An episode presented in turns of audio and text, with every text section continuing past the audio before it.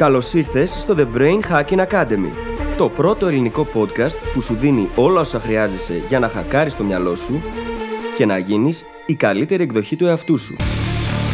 Μαζί σου, η Φίλης Γαβριλίδου και ο Δημήτρης Γιώκας.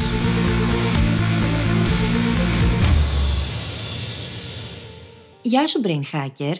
Για σήμερα σου έχουμε άλλο ένα πολύ ενδιαφέρον επεισόδιο με αντικείμενο την παραγωγικότητα. Σε αυτό το επεισόδιο θα μας ακούσεις να συζητάμε για το λεγόμενο batching. Batching στα ελληνικά σημαίνει ομαδοποίηση.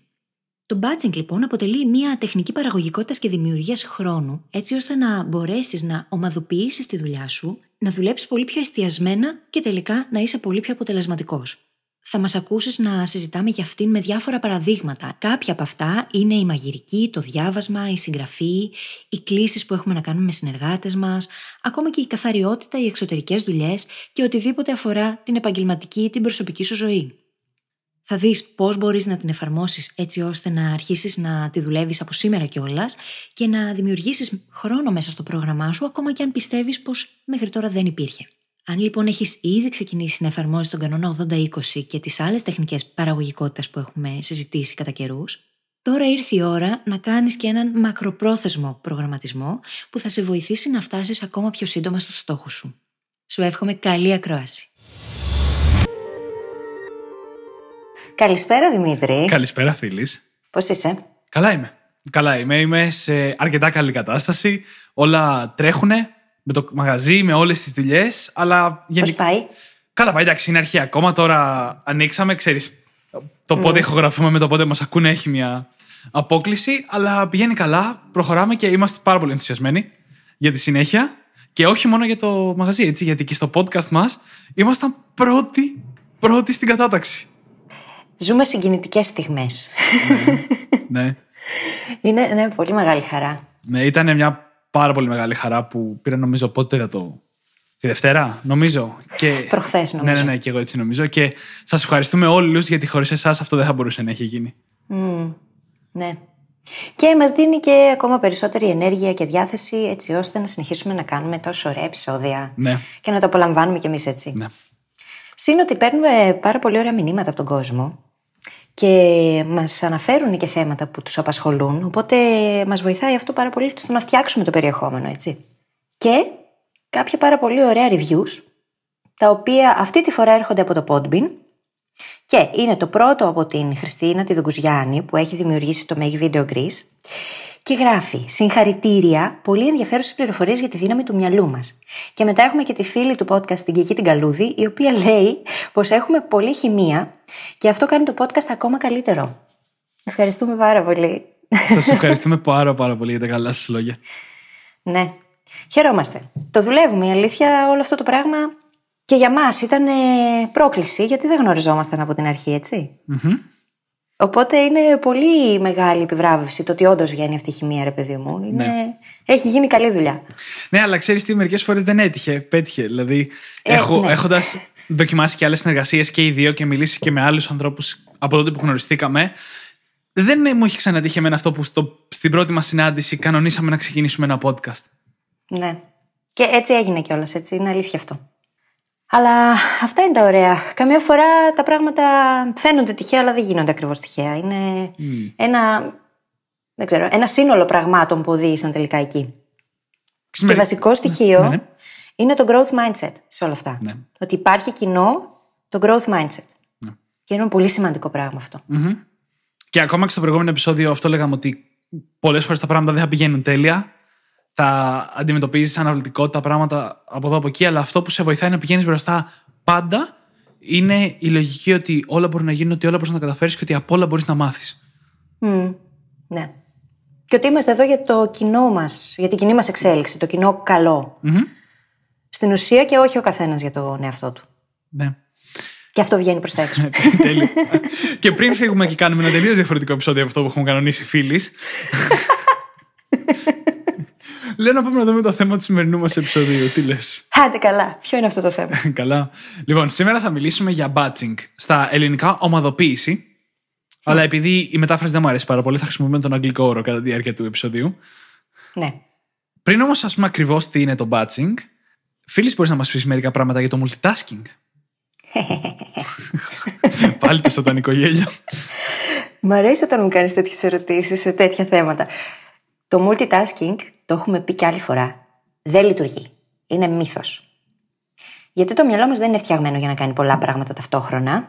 Και μάλιστα έχει αποδειχθεί πλέον πως το multitasking μας δημιουργεί έξτρα άγχος, μας βάζει σε μια διαδικασία να κάνουμε τουλάχιστον τρεις φορές περισσότερα λάθη από αυτά που θα κάναμε, που σημαίνει ότι χάνουμε χρόνο για να τα διορθώσουμε αυτά τα λάθη. Και γενικότερα δεν μας βοηθάει να εστιάσουμε σωστά, να είμαστε πάρα πολύ παραγωγικοί και αποτελεσματικοί σε αυτά που κάνουμε κάθε μέρα. Mm-hmm. Αντιθέτως, το μυαλό μας είναι φτιαγμένο για να κάνει single tasking. Ναι. Μπορούμε κάθε φορά να εστιάζουμε 100% σε μία νοητική όχι σε περισσότερες. Ναι. Και το γεγονός ότι οι περισσότεροι άνθρωποι δουλεύουν κάνοντας multitasking και το έχουν συνηθίσει τόσο που θεωρούν ότι όντως είναι παραγωγικοί, είναι λίγο προβληματικό. Ειδικά τη σήμερα ημέρα. Και είναι, είναι ένα λάθος που κάνουμε πάρα πολύ συχνά και, και μάλιστα ειδικά τις τελευταίες δεκαετίες, προμοτάρεται και πάρα πολύ στην εργασιακή κουλτούρα. Ότι αυτός που μπορεί να κάνει πολλά πράγματα ταυτόχρονα είναι ο καλύτερος εργαζόμενος, αλλά στην πραγματικότητα είναι ο λιγότερο παραγωγικός. Το έχω δει και σε αγγελίες εργασίας, καλέ. Ναι, ναι.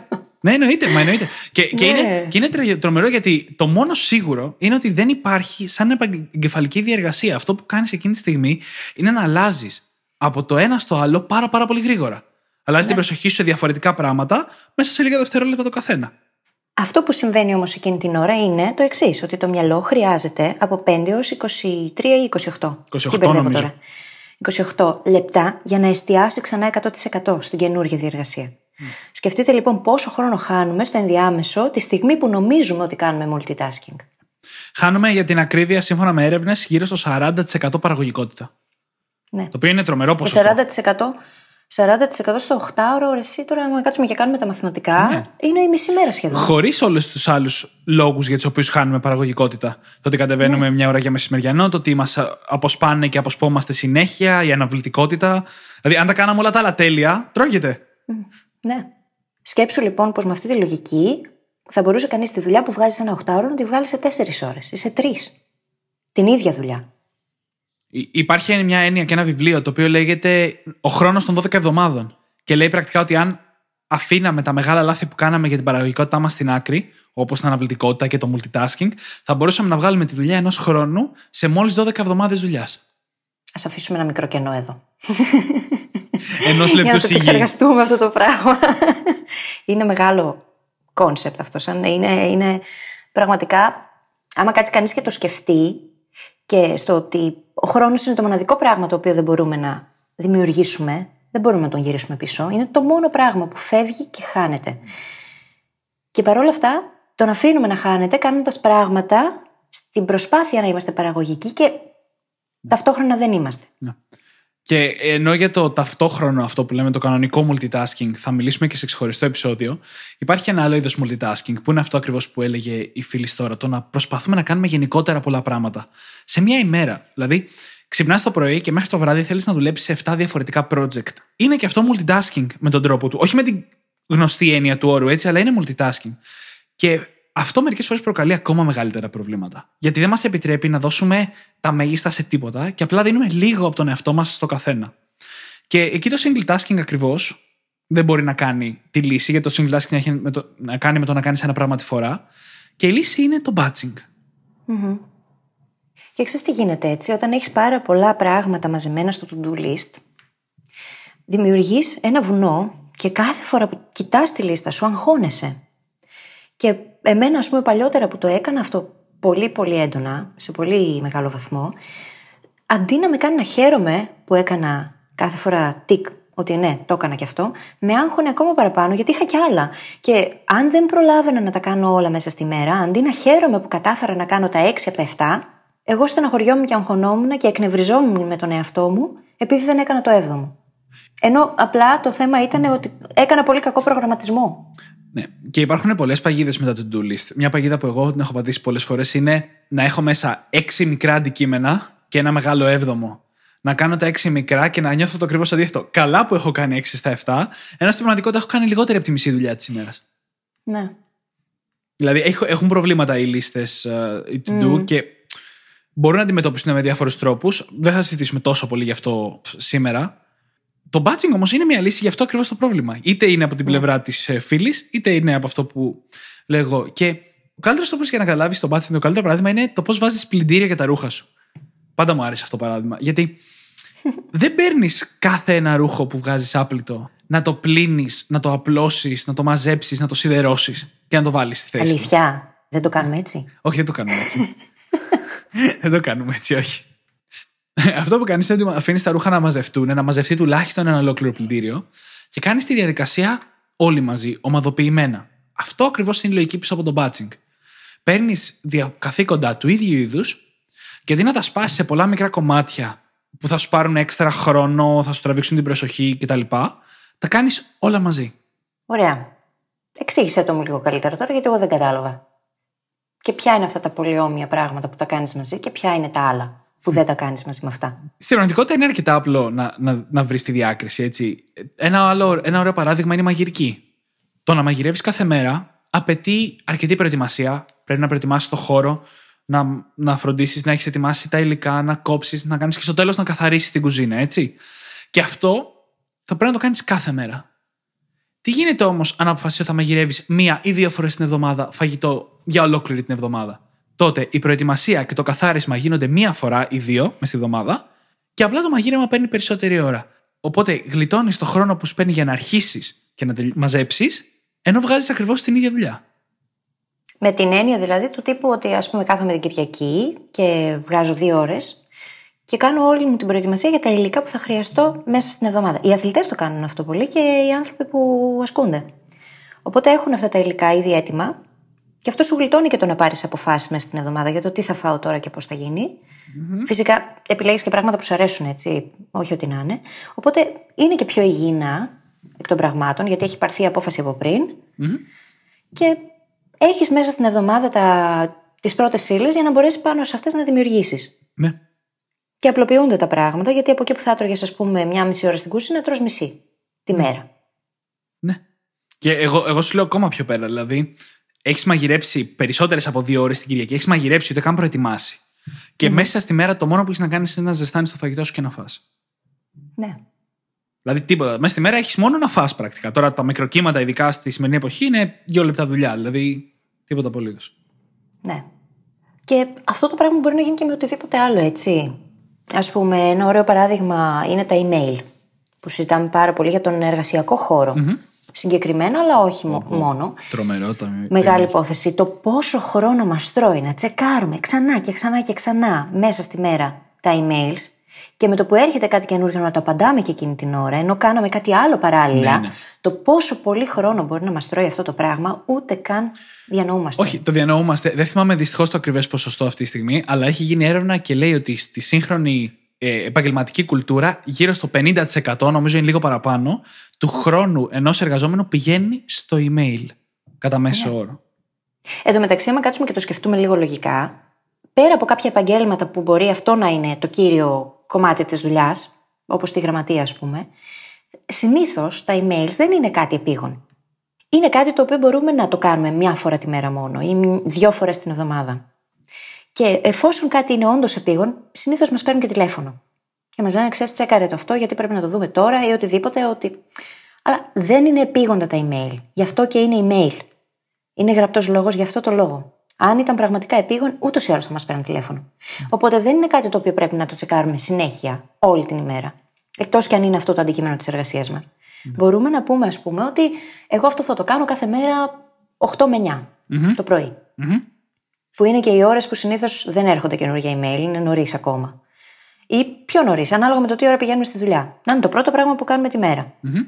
Έτσι ώστε μετά να μπορούμε να τα κάνουμε μαζεμένα, να μην χρειάζεται να κάνουμε multitasking εναλλάσσοντας διαρκώς εργασία, διεργασία. Και το μυαλό μας μπορεί να λειτουργήσει πολύ καλύτερα έτσι, γιατί δεν χρειάζεται συνεχώς να αλλάζει αυτό που κάνουμε και να ανεβοκατεβαίνουν, να ανεβοκατεβαίνουν διακόπτες. Ναι. Και είναι, ξέρεις τι, τα λες πάρα πολύ καλά για το email και μου δίνεις μια τρομερή πάσα να, να εξηγήσω και κάτι ακόμα για την ομαδοποίηση. Ότι μπορεί να γίνει σε δια- με διαφορετικούς τρόπους και με διαφορετικά στάδια ανάλογα τις συνθήκες του καθενός. Μια κλασική τεχνική για τον μέσο εργαζόμενο σε ένα γραφείο είναι να κοιτάει το email του μόνο το πρωί και στο τέλος της ημέρας. Έτσι ώστε να μην αποσπάει την παραγωγικότητα κατά τη διάρκεια. Οπότε κάνεις batching τα email σου μία ή δύο φορές την ημέρα. Μόνο το πρωί, πρωί και μεσημέρι.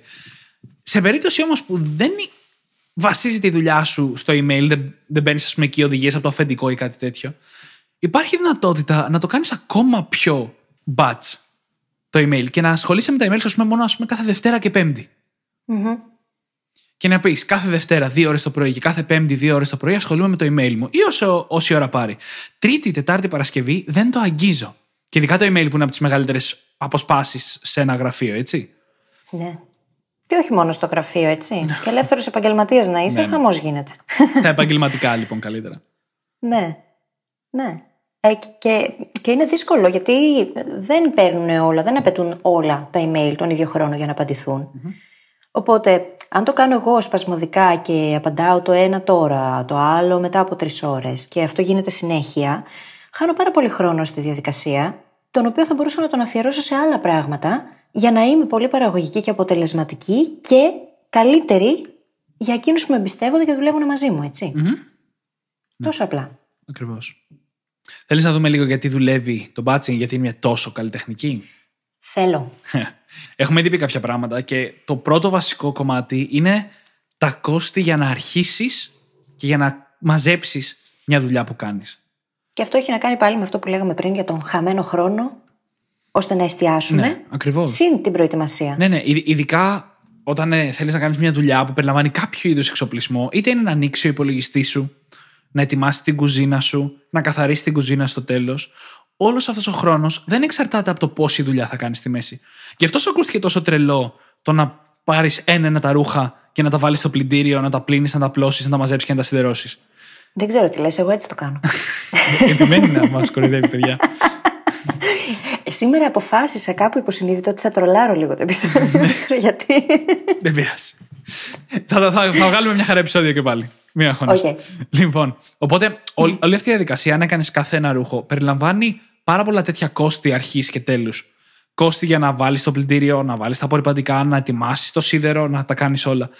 Ενώ το να τα κάνεις όλα μαζί, αυξάνει το χρόνο που παίρνει η δουλειά προφανώς. Άλλο να σιδερώσεις μία μπλούζα, άλλο δέκα. Αλλά τα κόστη αρχής και τέλους είναι μία φορά. Και αυτά μαζεύονται. μαζεύονται. Είναι συγκλονιστικό το τι διαφορά μπορούν να κάνουν αυτά αν τα αφήσεις και τα έχεις κάθε φορά. Ναι. Και όχι μόνο εκεί, έτσι. Δηλαδή, στην ουσία έχουμε αυτό το κόστος που είναι της προετοιμασίας, έχουμε το κόστος της αναλλαγής και έχουμε και το κόστος ότι μας διαλύει τη ροή. Δηλαδή, όταν ξεκινάς κάτι και μ, μετά παρεμβάλλεται κάτι άλλο, δεν μπορείς να κάνεις αυτή την, ε, τη δουλειά που απαιτείται στην ίδια έκταση και στο ίδιο βάθος, Στο ίδιο που θα βάθος μπορούσες να κυρίως. την κάνεις. Ναι, ναι. Το βάθος είναι πολύ σημαντικό γιατί, ο- π.χ. αν έχω να γράψω ένα άρθρο και θέλω να είμαι 100% συγκεντρωμένη και ταυτόχρονα η προσοχή μου είναι και στο ότι θα πρέπει να βάλω και πλυντήριο ή θα πρέπει να απαντήσω τα emails μου ή δεν ξέρω και εγώ τι άλλο, τότε δεν θα κάνω την ίδια δουλειά που θα έκανα αν ήμουν 100% συγκεντρωμένη στο ίδιο το άρθρο για όση ώρα μου έπαιρνε για να το γράψω. Και προφανώς θα μου πάρει και περισσότερο χρόνο, γιατί όταν ξεκινάς, το αφήνεις στη μέση, σταματάς, φεύγεις, κάνεις άλλα πράγματα, μετά μέχρι να ξαναμπεί σε αυτό το mode και να ξεκινήσεις πάλι, θα πρέπει να το ξαναδιαβάσεις από την αρχή. Θα πρέπει να το σκεφτείς πάλι, να δεις τι ήθελα να πω. Και πα- είναι μια διαδικασια ειδικά σε- στα πράγματα που απαιτούν πολύ δημιουργικότητα, που δεν μπορεί να λειτουργήσει τόσο καλά. Και όχι μόνο στη δημιουργικότητα, σε οτιδήποτε άλλο κάνουμε στη, στη δουλειά. Ή στη ζωή, έτσι. Δεν είναι μόνο για τη δουλειά. Ναι, και ένα από τα βασικά του να μπεις σε flow, έτσι, σε ροή που λες, είναι να έχεις μεγάλα κομμάτια χρόνου μέσα στα οποία θα δουλέψεις για να μπορέσεις να μπεις σε αυτό που λες σε βάθος. Παραδείγματος χάρη τώρα που έγραψες το βιβλίο, δεν το έγραψες μία ώρα τη φορά. Καθώς να κάτω τρία ώρα, τετρά ώρα συνεχόμενα, στα οποία επιτρέπει τον εαυτό σου να μπει βαθιά, να μπεις σε flow, να, γρα- να βγάλει την καλύτερη τη δουλειά, στην καλύτερη δυνατή συγκέντρωση και μετά μπορεί να κάνεις και άλλες τρεις μέρες να το ξαναπιάσεις. Θα ήταν καλύτερο, ήταν καλύτερο αυτό από το να κάνεις μία ώρα κάθε μέρα και να Έτσι είναι, έβγαζες εν τέλει τις ίδιες ώρες. Ναι, και έχω ρε παιδί μου και μετά κάποιες τεχνικές οι οποίες με βοηθάνε πάρα πολύ. Α πούμε, ακούω πολύ συγκεκριμένο είδος μουσικής την ώρα που γράφω. Και πραγματικά όταν είσαι στη ροή, αισθάνεσαι ότι είσαι τόσο βαθιά μέσα. Είναι σαν να έχεις γίνει ένα με, με τα πάντα, ρε παιδί μου. Δεν αντιλαμβάνεσαι τι γίνεται γύρω σου. Είσαι μόνο εκεί. Είναι τόσο συγκεντρωμένο το μυαλό και γίνεται καλύτερη δουλειά. Και το, το ίδιο πράγμα, ας πούμε, μου συνέβη και την προηγούμενη εβδομάδα που ετοίμαζα ένα 8ωρο σεμινάριο που είχα το Σάββατο.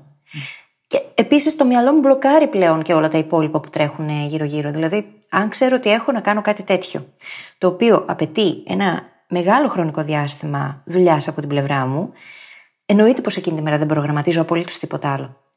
Δεν γίνεται, δεν γίνεται να κάνουμε. Και μόνο που υπάρχει αυτό στο πίσω μέρος του μυαλού μου, ότι έχω και άλλα πράγματα στο to-do list, αυτό από μόνο του μπορεί να με αποσυντονίσει ναι. τελείως και να μην είμαι παραγωγική. Το καταλαβαίνω πάρα πολύ αυτό που λες. Και είναι. Μπορεί να μην καταλαβαίνουμε ακριβώς το flow, αλλά αυτό που ξέρουμε σίγουρα είναι ότι όταν συγκεντρώνεσαι τόσο πολύ σε κάτι και μπαίνεις σε flow, όλες οι θέσεις της βραχυπρόθεσμης μνήμης σου που έχουμε αναφέρει στο παρελθόν γεμίζουν με αυτά που κάνεις εκείνη τη στιγμή. Ναι. Οπότε δεν δίνεις χώρο, στο, χώρο στον εαυτό σου και στο μυαλό σου εκείνη τη στιγμή να σκεφτεί και να κάνει άλλα πράγματα. Ναι. Εστιάζει το μυαλό 100% δεν μπορεί να. Δεν υπάρχει τίποτα άλλο ναι. έξω από αυτό που κάνεις εκείνη την ώρα. Και αυτό είναι flow, σύν το ότι ρέει το πράγμα. Βγαίνει από μέσα σου αβίαστα. Γιατί πολύ απλά είσαι σε απόλυτη σύνδεση με τη δημιουργικότητά σου και δεν επιτρέπεις και τίποτα να μπει, να σε ενοχλήσει. Πράγμα το οποίο τώρα έρχεται και σε συνάρτηση με το να βγάλεις, να αφαιρέσεις όταν το κάνεις αυτό και όλες τις αποσπάσεις ναι. από το περιβάλλον. Που είναι πολύ σημαντικό επίσης. Είναι πάρα πολύ σημαντικό. Είναι πάρα πολύ σημαντικό γιατί χαλάνε τη βασική πραγματικότητα του batching. Δηλαδή, είναι μια πάρα πολύ καλή τεχνική έτσι κι αλλιώς για παραγωγικότητα. Αλλά αν καταφέρεις να το κάνεις χωρίς περισπάσεις, χωρίς distractions, θα βγει ακόμα περισσότερη δουλειά. Θα βγει εκθετικά περισσότερη δουλειά, μάλλον. Ναι, αυτό ισχύει. Και ας πούμε, εγώ πολλές φορές δουλεύω έξω. Ειδικά όταν γράφω, με βοηθάει πάρα πολύ να είμαι κάπου έξω σε ένα καφέ. Και ο Δημήτρης κάνει το ίδιο. Και έχουμε συγκεκριμένα μέρη που πηγαίνουμε κάθε φορά, που έχουμε βρει ότι μας αρέσει το περιβάλλον. Εκεί βέβαια υπάρχουν αποσπάσεις τώρα, έτσι. Το θέμα είναι ότι εγώ για να απομονωθώ έχω επιλέξει να ακούω συγκεκριμένα είδη μουσικής. Αυτό με βοηθάει να κάνω focus 100% και δεν με απασχολεί τι γίνεται στο περιβάλλον. Επίσης με βοηθάει πάρα πολύ η τεχνική Pomodoro. Mm. Γιατί δεν μπορεί, ούτως ή άλλως στη συγγραφή, ας πούμε, δεν μπορώ να συγκεντρωθώ για πάρα πολλή ώρα 100%. Χρειάζομαι μικρά διαλύματα. Στα πάντα χρειάζεται το μυαλό μικρά διαλύματα. Αλλά ειδικά τώρα και για μένα, αυτό λειτουργεί πάρα πολύ καλά μέχρι τα 22 λεπτά. Από τα 22 λεπτά το έχω χρονομετρήσει και ξέρω ότι αυτός είναι ο δικός μου μέσος όρος. Από τα 22 λεπτά και πέρα αρχίζω και κοιτάω γύρω μου. Οπότε ξέρω και σταματάω στα 20. Πριν έρθει αυτή η φάση. Σταματάω στα 20, κάνω διάλειμμα και μετά συνεχίζω. Ακούγοντας τη συγκεκριμένη μουσική που με βοηθάει εμένα. Για κάποιον άλλον μπορεί να είναι κάτι άλλο. Ναι. Γενικά όμως είναι καλό να βρούμε κάτι το οποίο μας βοηθάει να αποβάλουμε, να μπλοκάρουμε οποιαδήποτε περίσπαση μπορεί να υπάρχει γύρω μας εκείνη την ώρα. Και εδώ μπαίνει η προσωποποίηση που έχουμε πει ότι για τον καθένα οι ίδιες τεχνικές θα δουλέψουν με διαφορετικές λεπτομέρειες.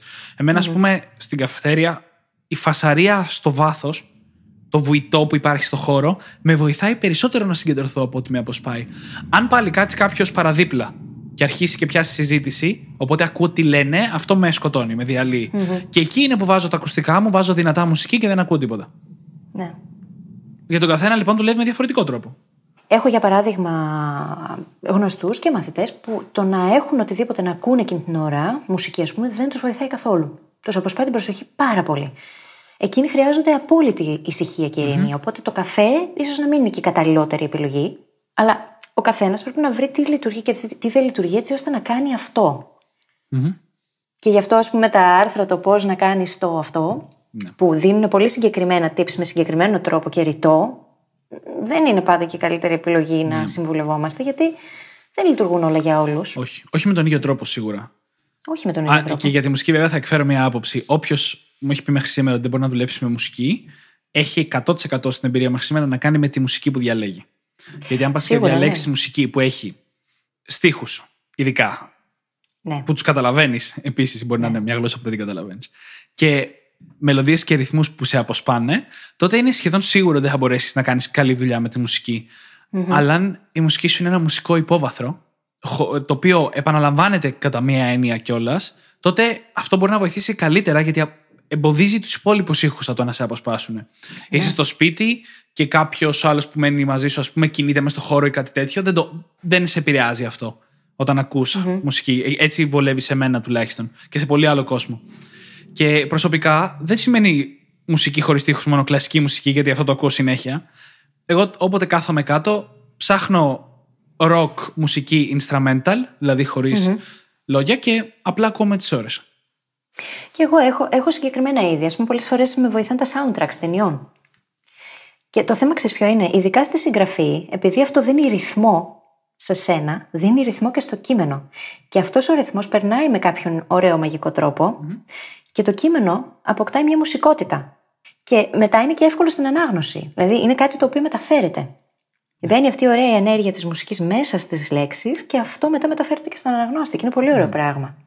Αλλά δεν είναι φυσικά μόνο η μουσική που μπορούμε να χρησιμοποιήσουμε για να αποβάλουμε τις περισπάσεις από το περιβαλλον Υπάρχουν πολλά πράγματα. Όπως, ας πούμε, όλες αυτές οι ωραίες εφαρμογές που έχουμε αναφέρει κατά καιρούς, που μπορούν απλά να σου λύσουν τα χέρια, κλείνοντας, απενεργοποιώντας το Facebook, το Instagram ή οτιδήποτε. Ναι. Για ένα χρονικό διάστημα, έτσι ώστε να μην έχεις την επιλογή να μπεις. Για να μπορείς να κάνεις τη δουλειά σου πιο αποτελεσματικά. Ή μπορεί να είναι κάποια εφαρμογή η οποία θα μπλοκάρει σελίδες τις οποίες είσαι επιρρεπεί για να πας να ναι. χασομερίσεις, ας πούμε, και να χάσεις πολύτιμο Και ξέρεις, όλα αυτά τα λέμε τώρα και συνειδητοποιώ ότι μπορούμε να τα πούμε αυτά και μπορείς να... εσύ τα λες αυτά από ένα σημείο που έχεις ήδη κάνει το batching σαν τακτική. Όντως, δηλαδή έχεις ήδη δημιουργήσει, έχεις, εννο, εννοώντας, όχι είναι σημαντικό και αυτό, γιατί έχεις ήδη δημιουργήσει τις συνθήκες ώστε να έχεις μπροστά σου ένα εύλογο χρονικό διάστημα να γράψεις, στο παράδειγμα που χρησιμοποιούμε τόση ώρα, τέσσερις ώρες, πέντε ώρες συγγραφής, χωρίς άλλα projects μπροστά σου εκείνη τη στιγμή. Και μετά, αυτά που έχουμε συζητήσει είναι σωστές τεχνικές για να βελτιστοποιήσεις την απόδοσή σου μέσα σε αυτό τον ομαδοποιημένο χρόνο. Ωραία. Πώς κάνουμε το batching, λοιπόν; Κοίτα να δεις. Το batching, όπως τα περισσότερα πράγματα έχουμε πει στη ζωή, είναι δεξιότητα. Και είναι μια δεξιότητα που μπορείς να καλλιεργήσεις και να βρεις έναν τρόπο να την φέρνει στη ζωή σου. Ξαναλέμε, όχι τις λεπτομέρειες, γιατί οι λεπτομέρειες είναι διαφορετικές για τον καθένα, αλλά την τεχνική, έτσι, τα βήματα. Και το πρώτο βήμα, όπως σε όλα τα πράγματα, είναι η επίγνωση. Πρέπει να ξέρεις τις συνήθειες που έχεις στο πώς οργανώνεις το χρόνο σου και τη δουλειά σου, για να μπορέσεις να σπάσεις τα λάθος και να κρατήσεις τα καλά, έτσι. Ναι. Πρέπει να έχεις λοιπόν επίγνωση του τι κάνεις Και το δεύτερο βήμα, αυτονόητο ίσως, είναι το να βρεις τι θα κάνεις batch. Είπαμε κάποια παραδείγματα. Είπαμε για το email, για τη μαγειρική, για τη συγγραφή. Μπορεί να είναι οι αγκαρίες που έχεις να κάνεις για το σπίτι. Μην καθαρίζεις το σπίτι σου ένα δωμάτιο από τη φορά, καθάρισε το όλο μαζί. Έτσι. Μπορεί να είναι τα social media, αν ποστάρεις πράγματα στα social media, αντί να τα κάνεις ένα κάθε μέρα, να τα φτιάξεις όλα σε ένα Σαββατοκύριακο και να τα βάλεις να προγραμματιστούν αυτόματα και να βγουν. Παράδειγμα, ας πούμε, όλα αυτά που γίνονται για το podcast γίνονται μια φορά την Κυριακή. Ναι. Δεν είναι ότι καθόμαστε από πάνω εμείς και ποστάρουμε κάθε μέρα κάτι. Ακριβώς. Ετοιμάζονται την Κυριακή, μπαίνουν σε πρόγραμμα και βγαίνουν όλη τη βδομάδα. Και η τεχνολογία πλέον μας βοηθάει πάρα πολύ να τα λύσουμε όλα αυτά τα θέματα και να μην έχουμε να ασχολούμαστε κάθε τρεις και λιγάκι με κάτι. Κάτι άλλο, ας πούμε, είναι οι εξωτερικές δουλειές. Αν είναι να πας σε τράπεζες, σε υπηρεσίες, οτιδήποτε, κάντα σε μία μέρα. Δεν χρειάζεται να τα κάνεις κάθε μέρα και από λίγο. Ναι. Αφού θα βγεις που θα βγεις. Εμένα προσωπικά, ας πούμε, με αποσυντονίζει όλο αυτό. Αν βγω μια φορά, μετά για να επανέλθω και να μπορέσω να κάνω focus, μου είναι πάρα πολύ δύσκολο. Προτιμώ δηλαδή να φάω τη μέρα κάνοντας αυτά τα πραγματα μόνο, αφού θα είμαι έξω, παρά να το κάνω μέρα παραμέρα ή κάθε μέρα ή οτιδήποτε και να χάνω πολύτιμο χρόνο από την υπόλοιπη μέρα. Και το batching είναι από αυτές τις τεχνικές που ήδη οι περισσότεροι τις εφαρμόζουμε σε κάποιο κομμάτι της ζωής μας. Είτε στο πώς βάζουμε πλυντήριο, είτε όπως είπε η φίλη, στο ότι πολλοί από εμάς μπορεί να κάνουν τις εξωτερικές δουλειές μαζεμένες. Αλλά σε πολλούς άλλους δεν το έχουμε σκεφτεί ποτέ ή ασυναίσθητα δεν τη χρησιμοποιούμε σαν τεχνική. Και είναι πάρα πολύ σημαντικό να το κάνουμε γιατί είναι από τις καλύτερες τεχνικές παραγωγικότητας και διαχείρισης χρόνου, Το επόμενο βήμα, και εδώ, εδώ μπαίνουμε στα σημαντικά βήματα, τα πολύ σημαντικά, είναι ότι πρέπει να δημιουργήσεις το χρόνο στον οποίο θα κάνεις τις ομαδοποιημένες δουλειές πρέπει να πεις: Θα μαγειρέψω τα φαγητά όλης της εβδομάδας την Κυριακή το πρωί και μπλοκάρω, ξέρω εγώ, 6 ώρες για να το κάνω αυτό. Και δεν φτάνει να το πεις. Είναι πάρα πολύ σημαντικό να το βάλεις στο πρόγραμμά σου, να το βάλεις στο ημερολόγιο, να χτυπήσει μία ενημέρωση το Σάββατο που να σου λέει: Κοίτα να δεις, αύριο από, το, από τις 12 μέχρι τις 6 μαγειρεύουμε. 12 μέχρι τις 6. Κοίτα να δεις. Πάει Κυριακή. Κοίτα να δεις. Κοίτα να δεις. Είναι, είναι δύσκολο και όντως το να πεις θα κάνω 6 ώρες μόνο μαχηρική ακούγεται τρομακτικό, αλλά τις λίγες φορές που έχω αποφασίσει να το κάνω έτσι και να μην το σπάσω σε δύο φορές. Εννοώ. Καταρχάς δεν είναι όντως 6 ώρες, αλλά μέσα στη βδομάδα κερδίζεις τόσο πολύ χρόνο. Ναι, αυτό ισχύει. Άσε που Μπορείς να το κάνεις και να το μετατρέψεις σε διασκεδαστική διαδικασία. Να έρθουν οι φίλοι σου, να μαγειρέψεις, να φάτε όλοι μαζί και ταυτόχρονα να κάνεις εσύ και τον μπάτσινγκ σου για την εβδομάδα. Δεν είναι δηλαδή απαραίτητο να είσαι μόνος σου και να μαγειρεύεις σαν το καημένο μες στην κουζίνα ολόκληρη την Κυριακή. Μπορείς να το κάνεις με διασκεδαστικό τρόπο. Οπότε εκεί αυτόματα πάβει να γίνεται βουνό και γίνεται διασκέδαση. Ο τρόπος είναι πάντα που επιλέγουμε το πρόβλημα, δεν είναι τόσο αυτό που κάνουμε. Φυσικά, σε τέτοια πράγματα μπορείς να μαγειρέψεις με τους φίλους σου, με το ζευγάρι σου, με τα παιδιά σου. Ναι. Ε, ενώ μπορεί να γίνει πολύ ενδιαφέρουσα διαδικασία. Δεν γίνεται βέβαια σε όλα. Δεν μπορείτε να γράψετε τόσο από κοινού. Όχι. Όχι, δεν μπορείτε. είναι κάποιες διαδικασίες που γίνεται αυτό, αλλά γενικά, βλέπετε, η τεχνική είναι μία, αλλά οι προσαρμογές είναι άπειρες αναλόγως την κατάστασή μας και το τι μας βολεύει εμάς, έτσι. Μμμ.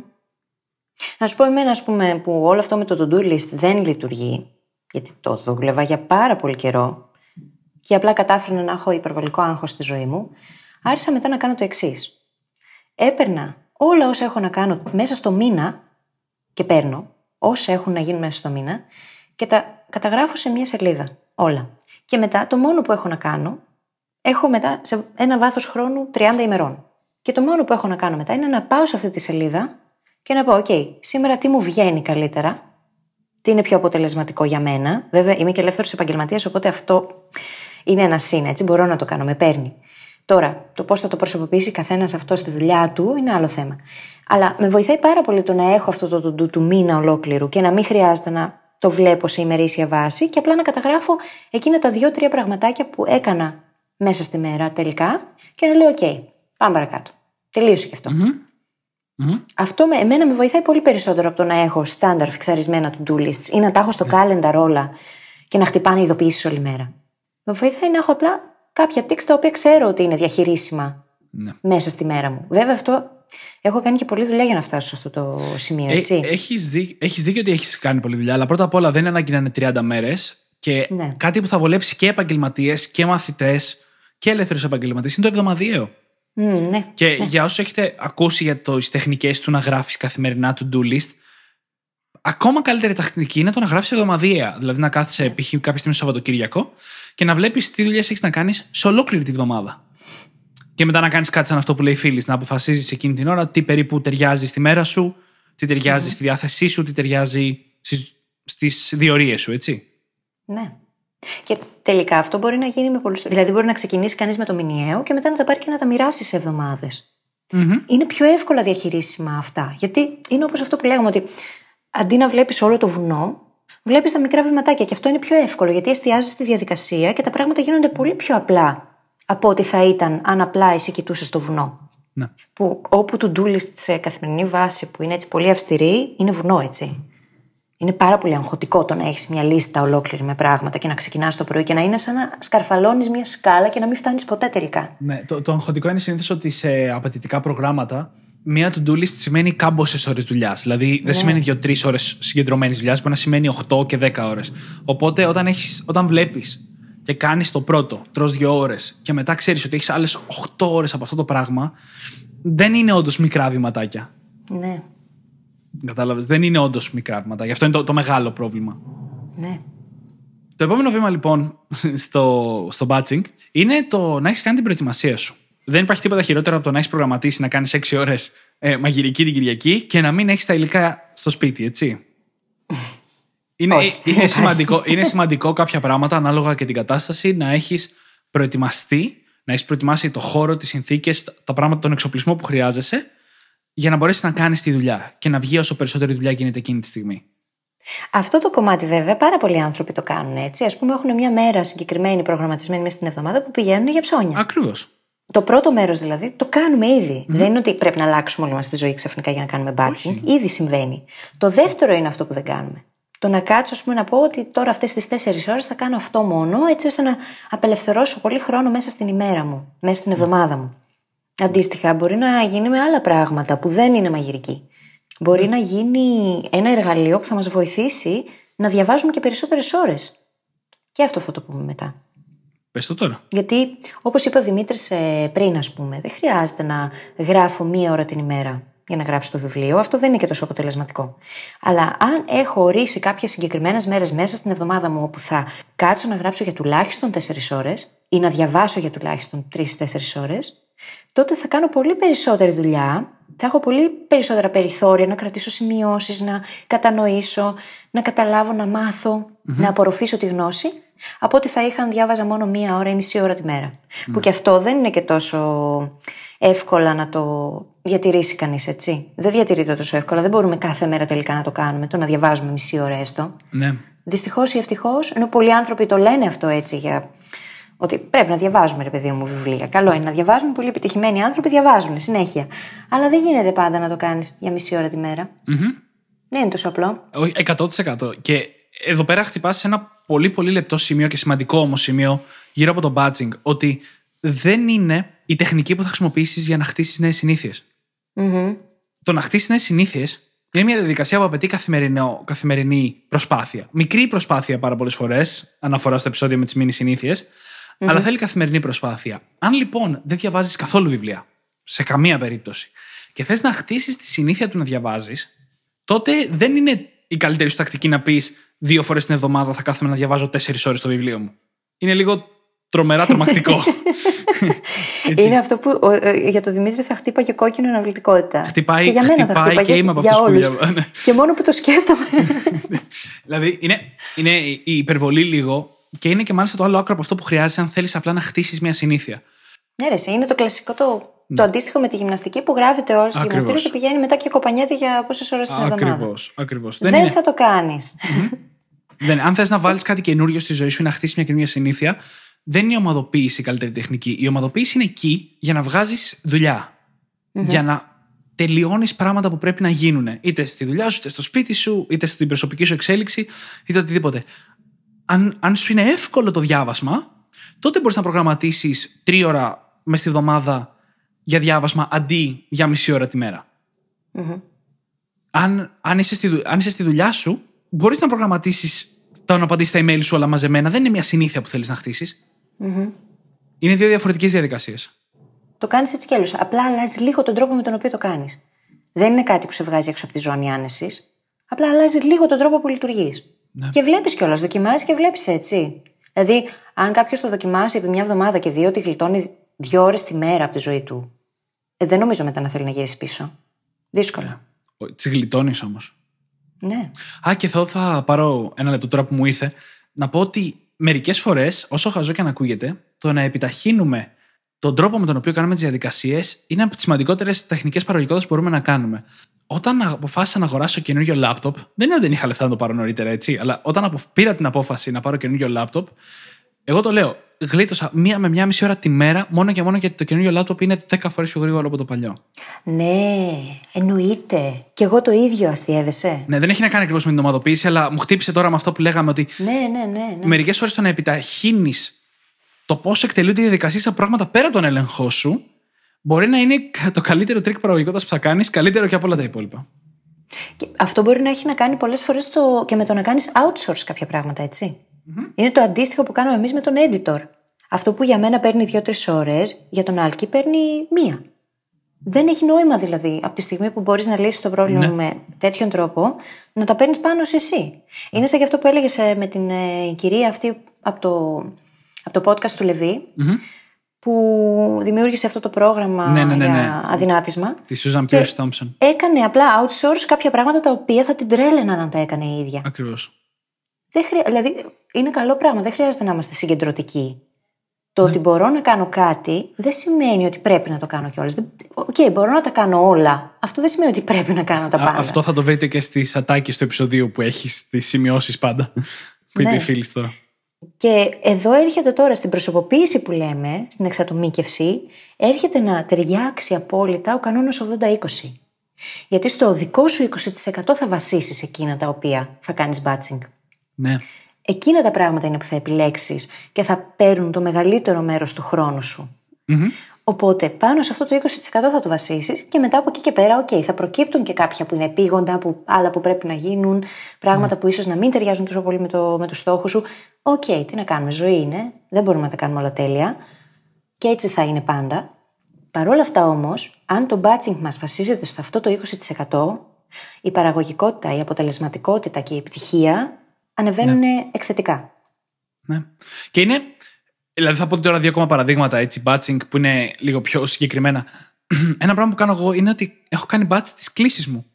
Λόγω της δουλειάς υπάρχουν αρκετά συχνά κλήσεις με, με το λογιστή, με συνεργάτες, με οτιδήποτε, με πελάτες και τις κάνω πάντα όλες μαζί.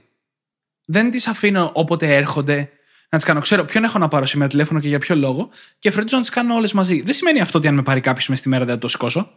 Mm-hmm. Εκτός αν είναι η ώρα στην οποία είμαι υπερβολικά συγκεντρωμένος και το κινητό μου είναι στο αθόρυβο. Mm-hmm. Αλλά τα μαζεύω. Εγώ έχω κάνει το ίδιο πράγμα με τη συνεδρία συμβουλευτικής. Τις έχω βάλει συγκεκριμένες μέρες. Mm-hmm. Γιατί δεν θέλω να εναλλάσσετε το mode από τη Ακριβώς. μια στιγμή στην άλλη. Σε αυτή την κατάσταση που θα είμαι εγκεφαλικά, ξεκινώντας από την πρώτη, θέλω να είμαι και μέχρι και την τελευταία. Ακριβώς. Οπότε αυτό βοηθάει και στο να οργανώσω το χρόνο μου, να ξέρω πού θα είμαι, πώς θα είμαι, τι θα κάνω, και στο να μπορέσω να κάνω άλλα πράγματα. Ναι. Το, την κλίση που κάνουμε εμείς τώρα για την ηχογράφηση, ας πούμε, συνήθως γίνεται μία μέρα την εβδομάδα συγκεκριμένη. Άλλοτε γίνεται μία ηχογράφηση, άλλοτε, άλλοτε γίνονται δύο μαζί. ναι. Αλλά αυτό είναι batching πάλι, γιατί μας βοηθάει έτσι να οργανώσουμε το χρόνο μας καλύτερα. Το batching ειδικά είναι όταν, όταν προσπαθούμε να κάνουμε περισσότερες από μία ηχογραφήση τη μέρα. Γιατί η κλίση μου με ναι. τη φίλη είναι ψηλοσταθερή στο πρόγραμμα. Οπότε, αν καταφέρουμε σε μια εβδομάδα, σε μια μέρα να κάνουμε διπλή ηχογράφηση και να τις κάνουμε batch τις ηχογραφήσεις, τότε την επόμενη εβδομάδα μπορούμε να συζητήσουμε άλλα θέματα.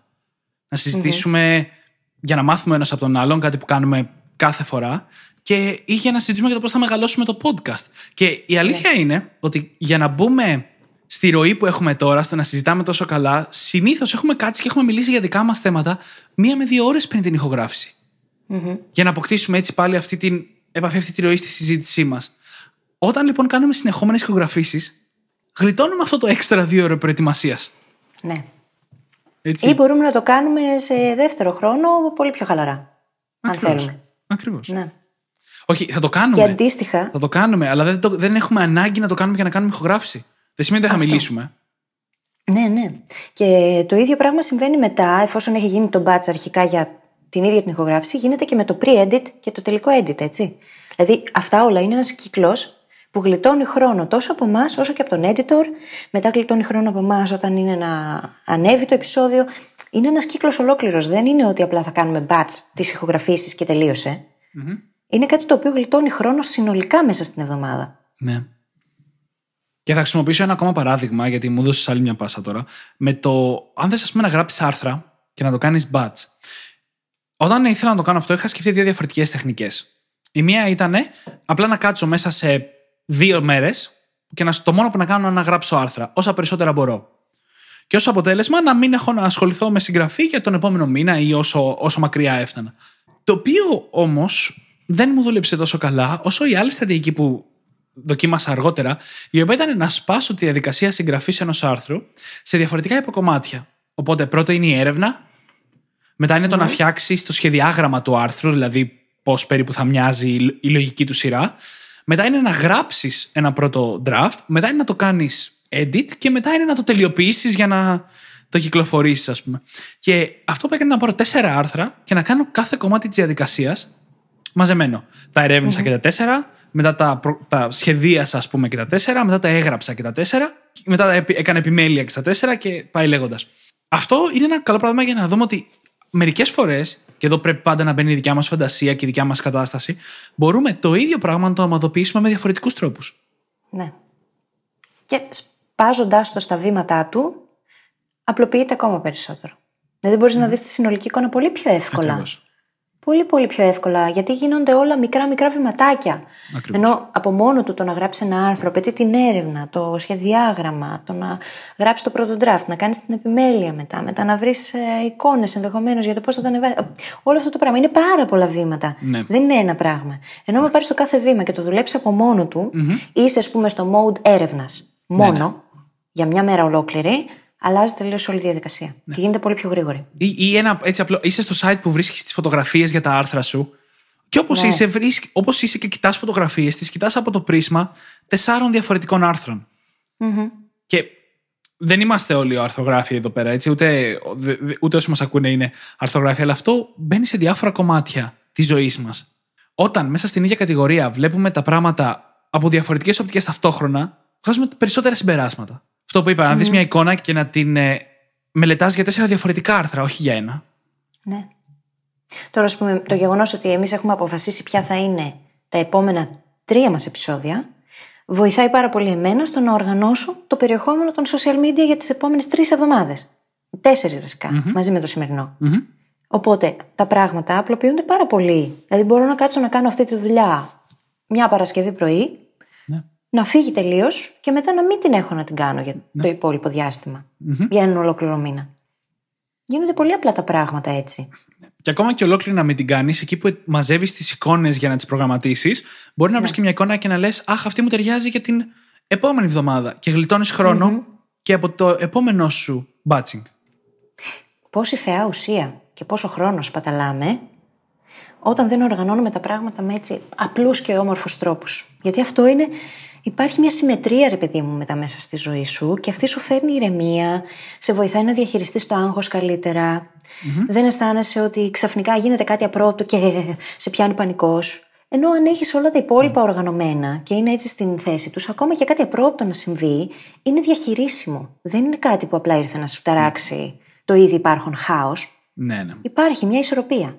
ναι. Και ένα ακόμα πράγμα που κρατάει πολύ καλά την ισορροπία και είναι το τελευταίο σημαντικό βήμα για το batching είναι ότι δεν πρέπει να το αναβάλεις και να το αλλάξεις.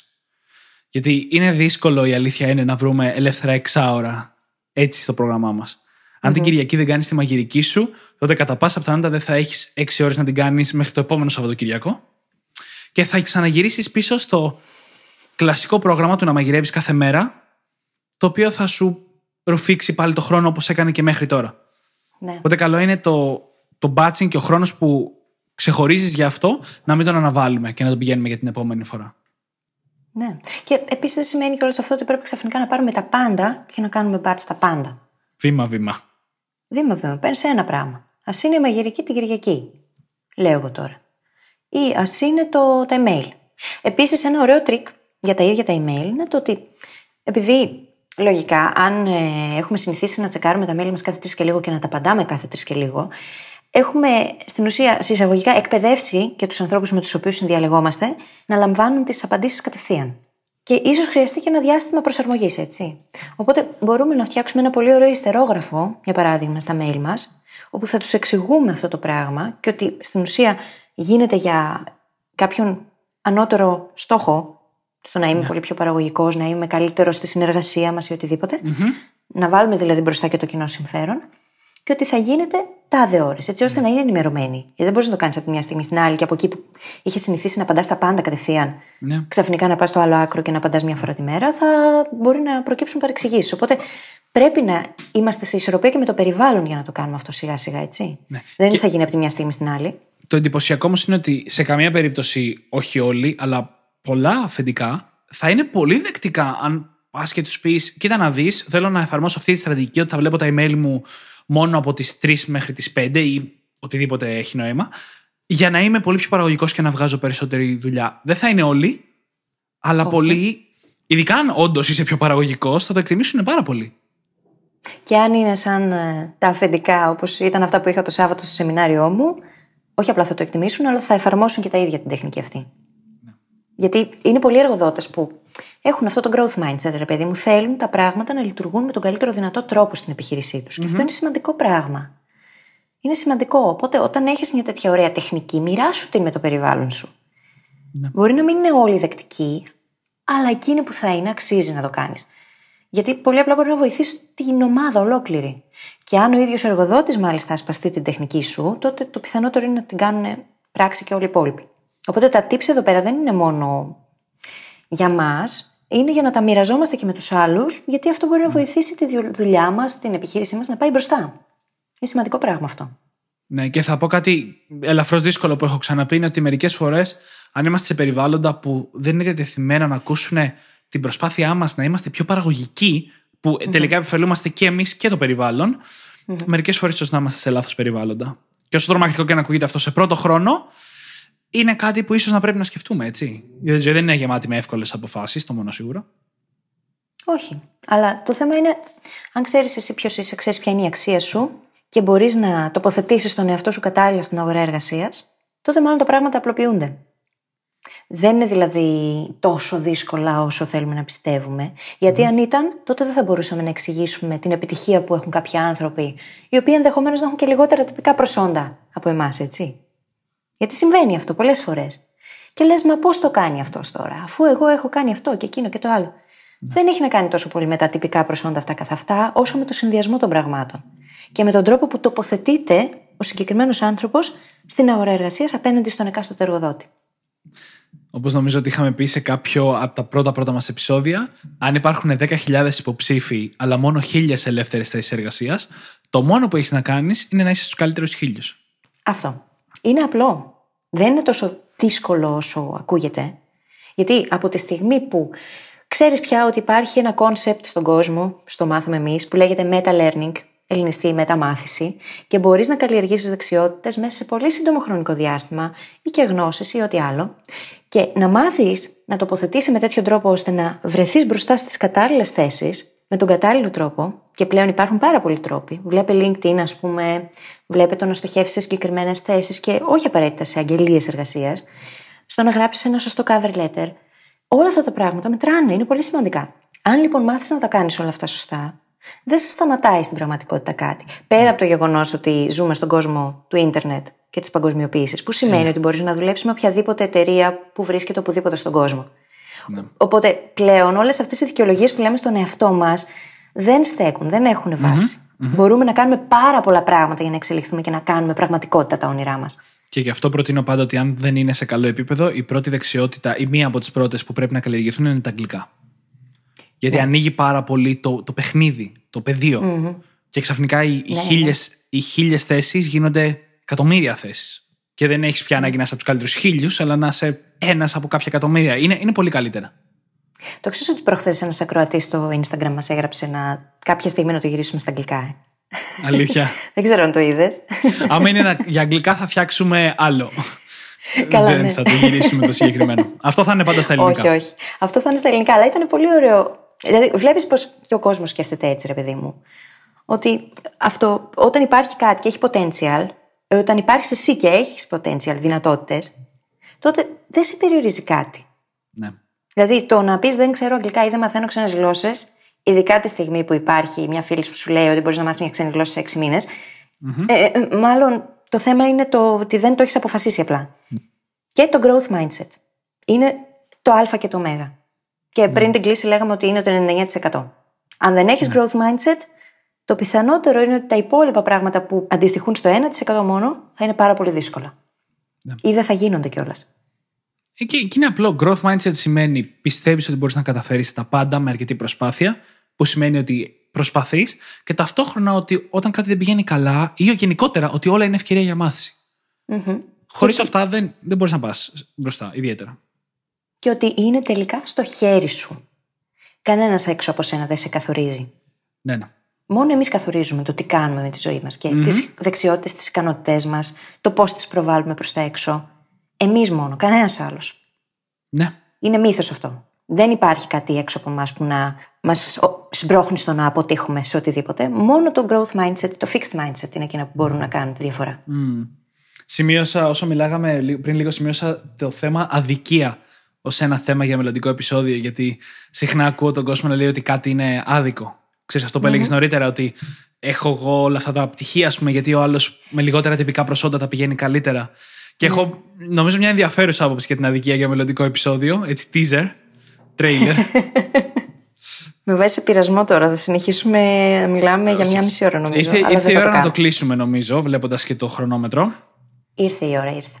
Και νομίζω θα ξεκινήσουμε με τα κλασικά πλέον ότι μπορείς να βρεις σημειώσεις του επεισοδίου μας στο site μας, στο brainhackingacademy.gr.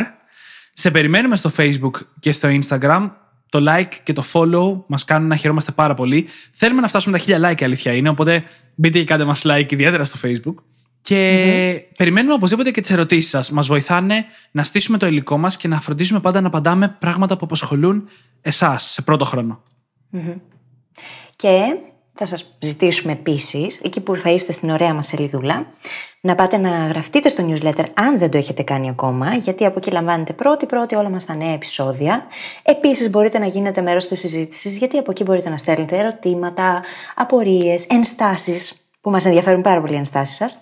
Πέρα από αυτό, θα αρχίσουμε εκεί να ανακοινώνουμε και διάφορα άλλα πραγματάκια τα οποία δεν θα λέμε πουθενά αλλού. Και θα σας ζητήσω ακόμα να πάτε στο iTunes, στο Stitcher, το Overcast ή όπου αλλού μας έχετε βρει και μας ακούτε, όπου υπάρχουν podcasts, και να μας γράψετε ένα καταπληκτικό, πεντάστερο, υπέροχο review, γιατί πρώτα απ' όλα θα μας φτιάξετε τη μέρα και δεύτερον θα το διαβάσουμε στον αέρα για να το ακούσετε κι εσείς και οι φίλοι σας. Ναι.